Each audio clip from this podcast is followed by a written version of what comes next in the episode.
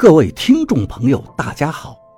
您现在收听的是长篇悬疑小说《夷陵轶事》，作者蛇从阁，演播老刘。第一百三十二章，哪里哪里？熊经理舔着脸笑着说：“小兄弟这么有本事，给我帮帮忙好不好？”我推开他，我不会为你做事的，你也不用担心我找你麻烦，自然有人来整你。就算你过了这一关，你做的这些事情也讨不了好去。我也跟黄金火一样，从众人中走了出去。几个人还在低声的议论：“他究竟是不是诈尸呀？”我的恶作剧心起。但转过身，向他们做了个鬼脸，张大了嘴巴。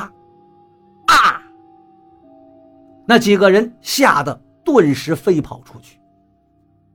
我心里舒坦极了，找了个电话亭，先给家里打了个电话。老头，晚上准备点好吃的，我带个人回来吃饭。然后又拨通了董玲的电话。婷婷出院没有？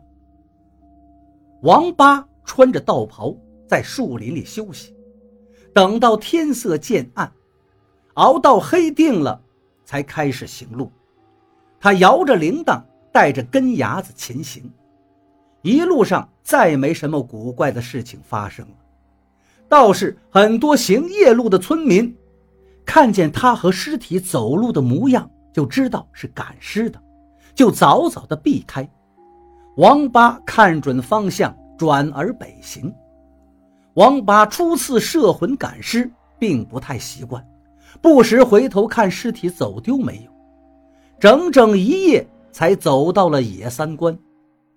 王八在离野三关不远处寻了个小村子，根据赶尸习俗的痕迹，在村外的一个溶洞里歇下。天色已经亮了。洞里能渐渐地看得明白，这溶洞里留了一些赶尸人的物事，丹砂和油灯都还有，另外有村民放置的一些存积的红苕。王八取来吃了点然后看了看溶洞石壁上的图画，应该是以前的赶尸人用木炭画出的，图画的线条粗糙，草草的勾勒。笔画无甚精妙，内容是道教前身产劫二派争斗的场面。王八看了看，安置好根牙子，铺了稻草，就地睡了。恩师地处重庆和湖北交界，蜀道之难，尽人皆知。王八从没来过恩师，更不可能自行找路，翻山越岭。他只能顺着国道在黑夜行走，大雪又开始纷纷落下，雪越积越厚，公路封了。这对王八说不上是好事还是坏事。说好事是大雪封山，路上白天都人迹罕至，深夜行走更是不会遇到生人。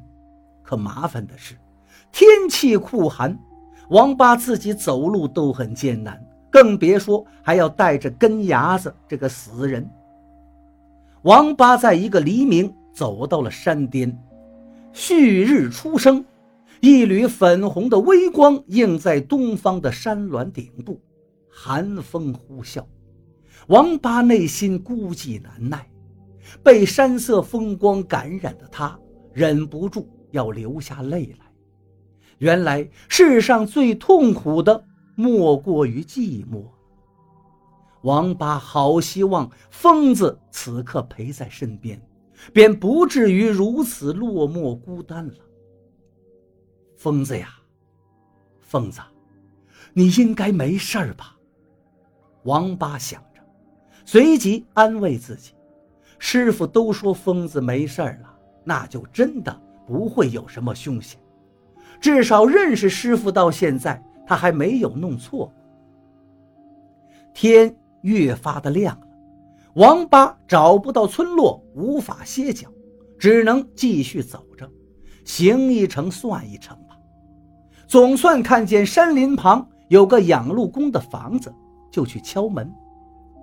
养路工看了王八和根牙子的模样，一言不发，把屋后的一个柴草房收拾了一番，让死人进去，然后弄了点吃的，和王八谈天说地。但绝口不提赶尸的事情。养路公在山上也孤单许久，好不容易来了个人陪自己说说话，那是求之不得的。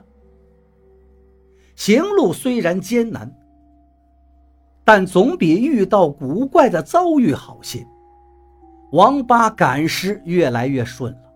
白天休息的时候，他翻出那本赶尸的书籍来看。他本就是个聪明伶俐的人，诸多赶尸的法门看了几次，又有这个试炼的对象。等到了恩施州城附近，他已经很熟练了。过了恩施，就不能再走三幺八国道，转而向南行，向宣恩县走去。王八胆子大了，在没有人迹的山路上，白天也能赶尸行走。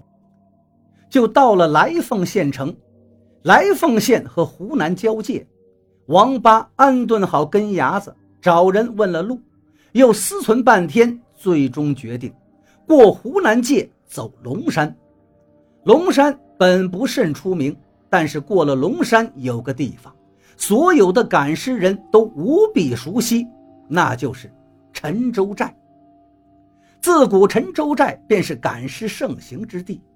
王八夜晚走在龙山和陈州寨之间的路上，已经看到了好几个同行，和自己做着同样的事情。有个六十多岁的老头，竟然赶了五六个喜神。王八和他们都默契的不相互搭话，这是赶尸人的规矩。同行干活的时候，最好别拢堆儿。喜神要是凑到一起了。谁知道会发生什么不可收拾的事情？王八甚至连陈州寨都没进，绕了个圈子就继续往南走。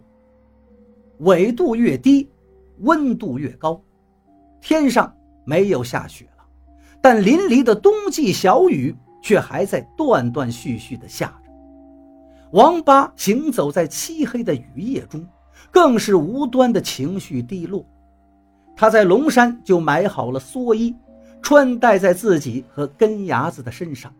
毕竟蓑衣比不得雨衣，雨水不停地落到身上，总有一些渗入到王八的体内。王八每次休息时都要把衣服换下来，到附近的村落托人烘烤。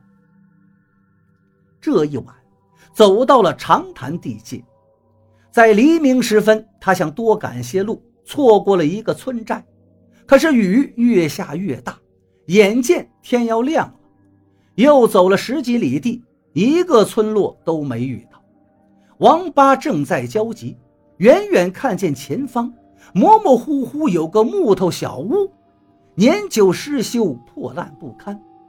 他心中大喜，看来这是个无人居住的弃居，连忙加快了脚步，走进那个小木屋。王八才发现，木屋的飞檐下有两个老人，都坐在木椅上，挨着木门，相互靠拢地坐着。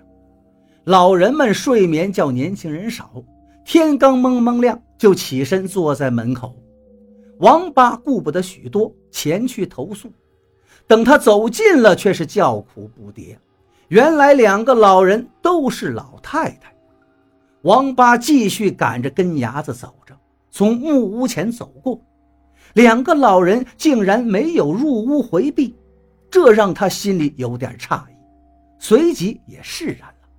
这两个老人已经是马上要入土了，什么事情没见过，当然不会大惊小怪。